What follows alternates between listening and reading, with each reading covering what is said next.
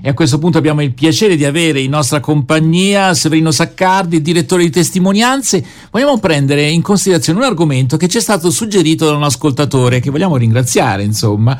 Eh, dunque, questo ascoltatore ci scrive, ci ha scritto nel pomeriggio di ieri eh, domani saranno 120 anni dalla nascita di un grande uomo, Giorgio Lapira. Ne farete cenno in trasmissione? Non lo conoscevo e ho visto sere fa un servizio su TV 2000, che è la rete televisiva legata alla, alla conferenza episcopale. Eh?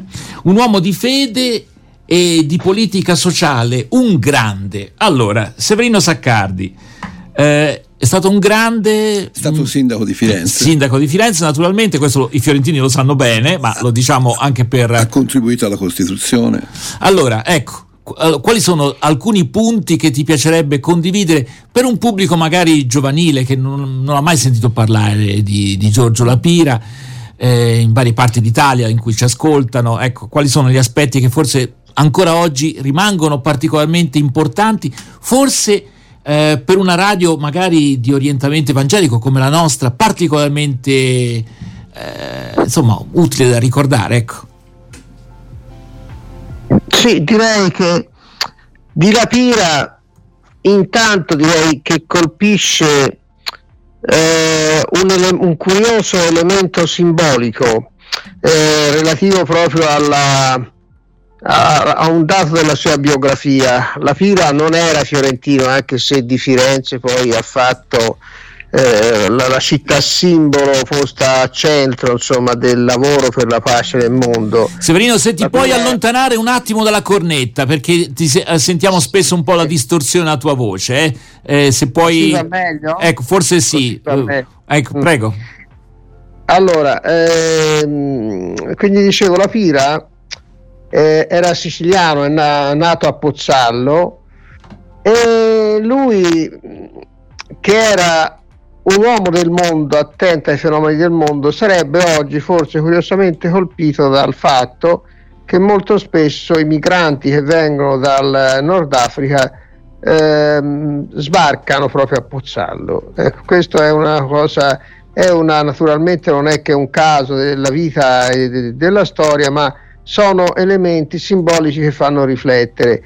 Ehm, la pira ehm, intanto va inquadrato storicamente, eh, va eh, visto come eh, figura che ha dato un grande apporto individuale alla cultura della pace, al dialogo fra le religioni, fra credenti e non credenti, ha una nuova idea dell'Europa, ha un rapporto fra le tre grandi religioni, eh, monoteiste, cristiani, musulmani e ebrei, eh, ha lavorato per la pace nel Vietnam, cioè, la Pira è, è, stato solidale con le fabbriche fiorentine come il Pignone, in cui c'erano stati licenziamenti, però la Pira va visto, io credo, come frutto della, ne abbiamo fatto anche un ne abbiamo parlato anche in un corso recente fatto dalla nostra rivista Testimonianze per la Libera Università di Pontassieve.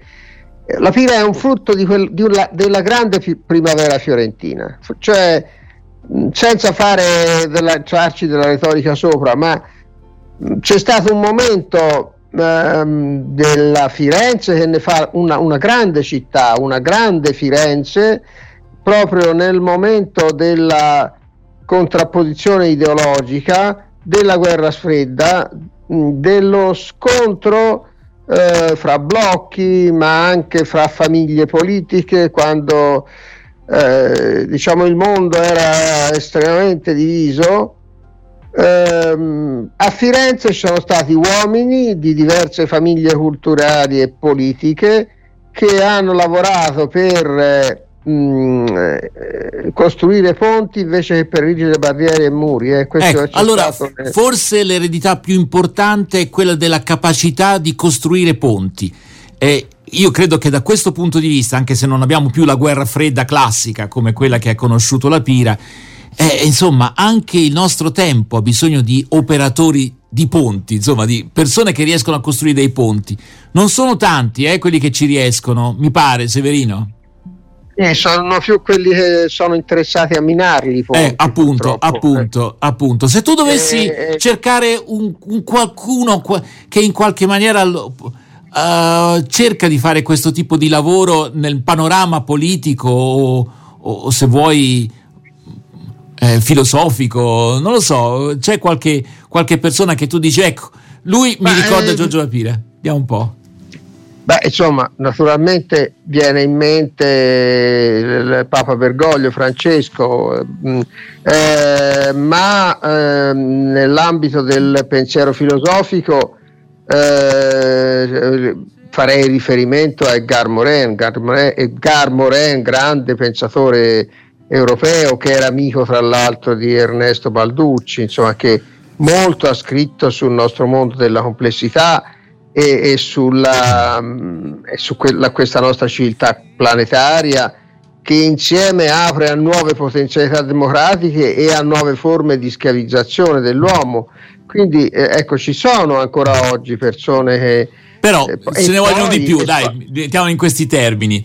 Visto che... No, e, poi, eh, mm. e, poi, e poi direi questo, eh, di nuovo, non per tornare su un argomento che come sapete mh, mm, mi sta, ma dovrebbe stare a cuore a tutti, credo che lo, un po' dello spirito di Lapira ci sia in tante esperienze e battaglie eh, a volte troppo poco ehm, come dire, riconosciute e aiutate nel nostro tempo. Pensiamo alla lotta eroica delle donne iraniane, per esempio, lì c'è un, uno spirito indomito di libertà, di, di, costruzione di un mondo diverso, in cui c'è qualcosa di questo fermento che in fondo era l'idea di che cosa? Mm, la Pira e, e, e, con lui Balducci fu a lui legato, molto legato per un periodo, eh, che cosa dicevano? Cioè, era stato, cioè, ven- noi venivamo, il mondo veniva dalla dal tempo della competizione, competizione che spesso era una competizione aggressiva fra diversi. È tempo di passare, diceva la, eh, la Pira e poi dirà Balducci a suo modo, alla, a quello dell'area in cui le diversità rimangono, in cui le identità non è che si stemperino, ma imparano a coesistere, imparano a, a collaborare. Quindi un, un, un, sentimento profetico, possiamo dire così, che ancora rimane eh, assolutamente eh, attuale. Sì, e, e fu per eh. questo che, che, che, la Pira fece di Firenze. Mm. Eh, un, usò Firenze come città simbolo in cui organizzò questi grandi convegni dei sindaci del mondo, eh, delle città mediterranee, sì. i colloqui mediterranei. Non era e... però un trucco di, per la visibilità, ecco, questa è un'altra cosa che va sottolineata. No, no, no, e, e riuscì in cose eccezionali, tanto per parlare per fatti emblematici.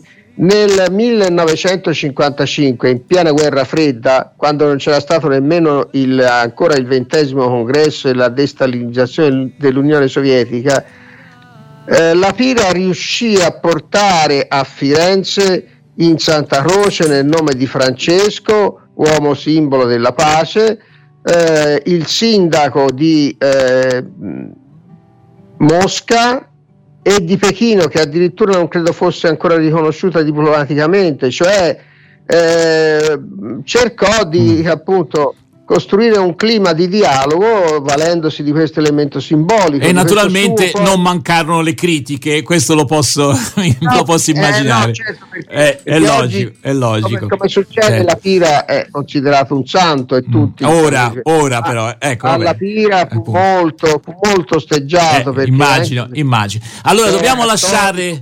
Dobbiamo lasciare Severino Saccardi che ringraziamo eh, per aver voluto ricordare un uomo, un uomo di fede, un uomo impegnato però anche nella politica con la P maiuscola, ecco, con un orizzonte che non era semplicemente eh, di bottega. Diciamo, eh, sì. mm.